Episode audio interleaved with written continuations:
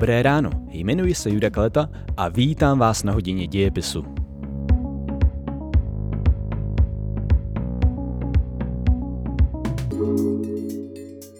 Vítejte na další hodině dějepisu. V tomto díle podcastu se podíváme na to, jaká jednání světových velmocí ovlivnila průběh druhé světové války, i to, jak měl vypadat poválečný svět. Která jednání velmocí byla nejdůležitější? Co se na konferencích vlastně rozhodlo? A jaké důsledky to mělo v tom, co přišlo po válce? O tom všem v dnešním díle hodiny dějepisu.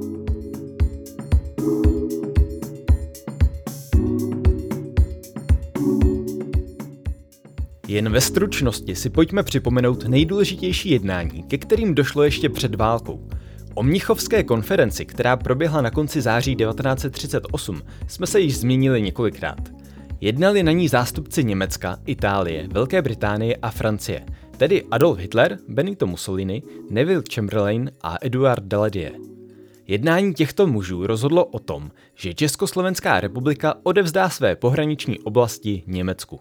Ze všech dalších jednání, které ještě před válkou probíhaly, zmíníme alespoň ocelový pakt a smlouvu Ribbentrop-Molotov. Ocelový pakt byla dohoda uzavřená mezi Německem a Itálií v květnu 1939. Tato dohoda měla dvě části. První část byla veřejná. Té se Německo a Itálie zavazovaly ke spolupráci. Druhá byla tajná a určovala to, že Německo a Itálie budou v případné válce úzce hospodářsky a vojensky spolupracovat.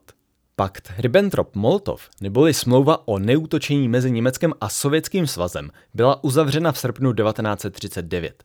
Stejně jako ocelový pakt měla i tato smlouva své veřejné části a svou tajnou doložku – ve veřejně známé části se obě země, tedy Německo i Sovětský svaz, zavázaly, že na sebe vzájemně nezautočí.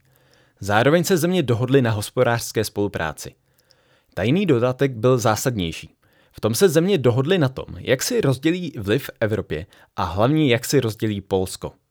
Válka vypukla, nefašistické státy byly nucené se spojit a proto nás od této chvíle budou zajímat konference a dohody spojenců.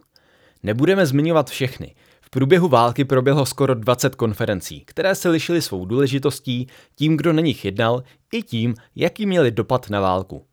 Podíváme se alespoň na část z nich, které hrály ve vývoji války největší roli. Jako první uveďme Atlantickou chartu.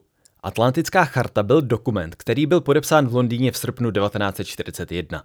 Velká Británie a Spojené státy se v Londýně dohodly na tom, že proti fašistickým státům, tedy proti Německu a Itálii, budou postupovat společně. Velkou Británii zastupoval ministerský předseda Winston Churchill, Spojené státy prezident Franklin Delano Roosevelt. Na čem se v Atlantické chartě oba státy dohodly? V osmi bodech vyjádřili to, že ve válce nechtějí pro sebe získat území. Chtějí umožnit jednotlivým státům zvolit si své státní zřízení, chtějí spravedlivý přístup v hospodářství, chtějí nastolit mír a bezpečný svět a vymezují se proti použití síly a násilí při řešení konfliktů. Atlantická charta se později stala základem charty Organizace spojených národů, kterou ještě zmíníme. Organizace spojených národů neboli OSN má své kořeny v další válečné konferenci – Deklarace Spojených národů byla vytvořena na konferenci ve Washingtonu v lednu 1942. Válka postupovala. V roce 1942 byly sice fašistické státy na vrcholu svých sil, ale brzy se měla situace obrátit. Ke změně vývoje války přispěla i zlepšující se spolupráce mezi západními demokratickými státy, tedy hlavně Velkou Británií a Spojenými státy americkými, a východním totalitním sovětským svazem – Tyto tři státy se dohodly na společném postupu, i přes výrazně odlišné vidění světa. Spojené státy dokonce podporovaly Sovětský svaz vojensky i hospodářsky. Přes velké výhrady, které demokratické Spojené státy vůči komunistickému totalitnímu sovětskému svazu měly, se vzájemně potřebovali, pokud chtěli fašistické státy porazit. Dalším rozhodujícím jednáním byla konference v Casablance – Kasablance, tedy v městě v Maroku v severní Africe, se sešli zástupci Velké Británie, Spojených států, ale i exilové francouzské vlády, a to v lednu 1943. V první řadě přijali státy prohlášení o tom, že budou požadovat bezpodmínečnou kapitulaci fašistických států, tedy takovou jejich porážku, která nebude připouštět jednání, ale vítězné státy sami určí podmínky. Druhým důležitým bodem konference v Kasablance bylo rozhodnutí o invazi na Sicílii. Válka ale neprobíhala jen v Evropě, ale i ve velké části zbytku světa. I o zbytku světa bylo potřeba jednat. Jednou z konferencí, která se neevropskými tématy zabývala, byla Káhirská konference. Zde se setkal americký prezident Roosevelt, britský ministerský předseda Churchill a čínský představitel generál Chiang Kai-shek. Státy se dohodly na společném postupu v Tichomoří proti Japonsku a potvrdili požadavek bezpodmínečné kapitulace poražených států. Krátce poté, na přelomu listopadu a prosince 1943, proběhla konference v Teheránu. Na teheránské konferenci se vůbec poprvé setkala tzv. Velká trojka, tedy Roosevelt, Churchill a Stalin, představitelé Spojených států, Velké Británie a Sovětského svazu. Na teheránské konferenci se rozhodlo, že bude otevřena další fronta v Evropě, západní fronta na severu Francie. Na začátku roku 1944 už bylo víceméně jasné, že budou fašistické státy poraženy. Stupňovaly se proto jednání o tom, jak bude poválečný svět vypadat. Docházelo k uzavírání dohod o tzv. sférách vlivu, tedy dohod o tom, která z mocností bude mít vliv na které státy a ve kterých částech světa.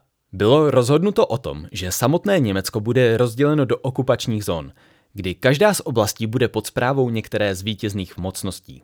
V únoru 1945 se uskutečnila tzv. Jalská konference. Zde se opět setkala Velká trojka. Na tomto jednání se demokratické státy dohodly, že v osvobozených oblastech nechají po válce proběhnout svobodné volby. Zároveň bylo dohodnuto, že Německo bude demilitarizováno, tedy odzbrojeno, že ztratí svá východní území ve prospěch Polska a Sovětského svazu a že z této oblasti bude německé obyvatelstvo odsunuto. Určena byla i výše reparací, které Německo mělo po válce platit jako odškodnění. Před koncem války vznikla v červnu 1945 Organizace spojených národů, tedy OSN. Na konferenci v San Francisku byla přijata tzv. Charta OSN, kterou podepsalo 50 zakládajících států, včetně Československa. Charta stanovuje principy mezinárodních vztahů tak, aby byl zachován mír. Poslední konferencí, která proběhla ještě za druhé světové války, byla postupimská konference – tedy konference v už poraženém Německu. Na této konferenci se na přelomu července a srpna 1945 opět sešla Velká trojka. Jen americký prezident nebyl Franklin Delano Roosevelt, který již zemřel, ale jeho nástupce Harry S. Truman. Na konferenci se vyjasnilo, jak bude vypadat poválečné Německo. Dohodnuty byly hlavní cíle, takzvaný program 4D, demilitarizace, denacifikace, demokratizace a demonopolizace.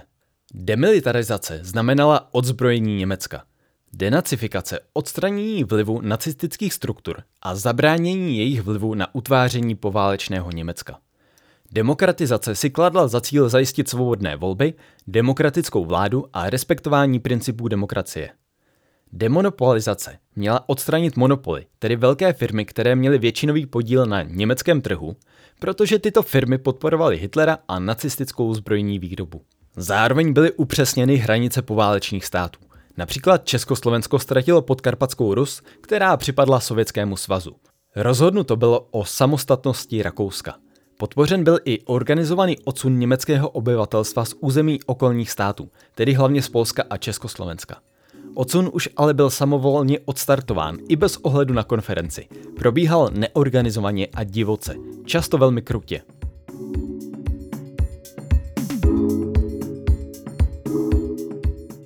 Pojďme si to v pár slovech ještě schrnout. V průběhu války probíhala řada mezinárodních konferencí, na kterých se státy domlouvaly na společném postupu proti fašistickému Německu, Itálii a Japonsku.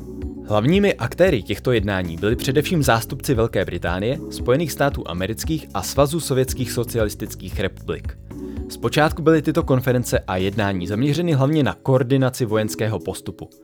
Cílem bylo porazit fašistické státy tak, aby byly nuceny přijmout bezpodmínečnou kapitulaci. Když už byla porážka fašistických států zřejmá, začaly mocnosti mnohem více jednat o tom, jak bude vypadat poválečný svět. Byly vymezeny sféry vlivu. V západní Evropě slíbily Velká Británie a Spojené státy zřízení demokratických režimů. Východní Evropa, která byla ve sféře vlivu Sovětského svazu, nic takového očekávat nemohla.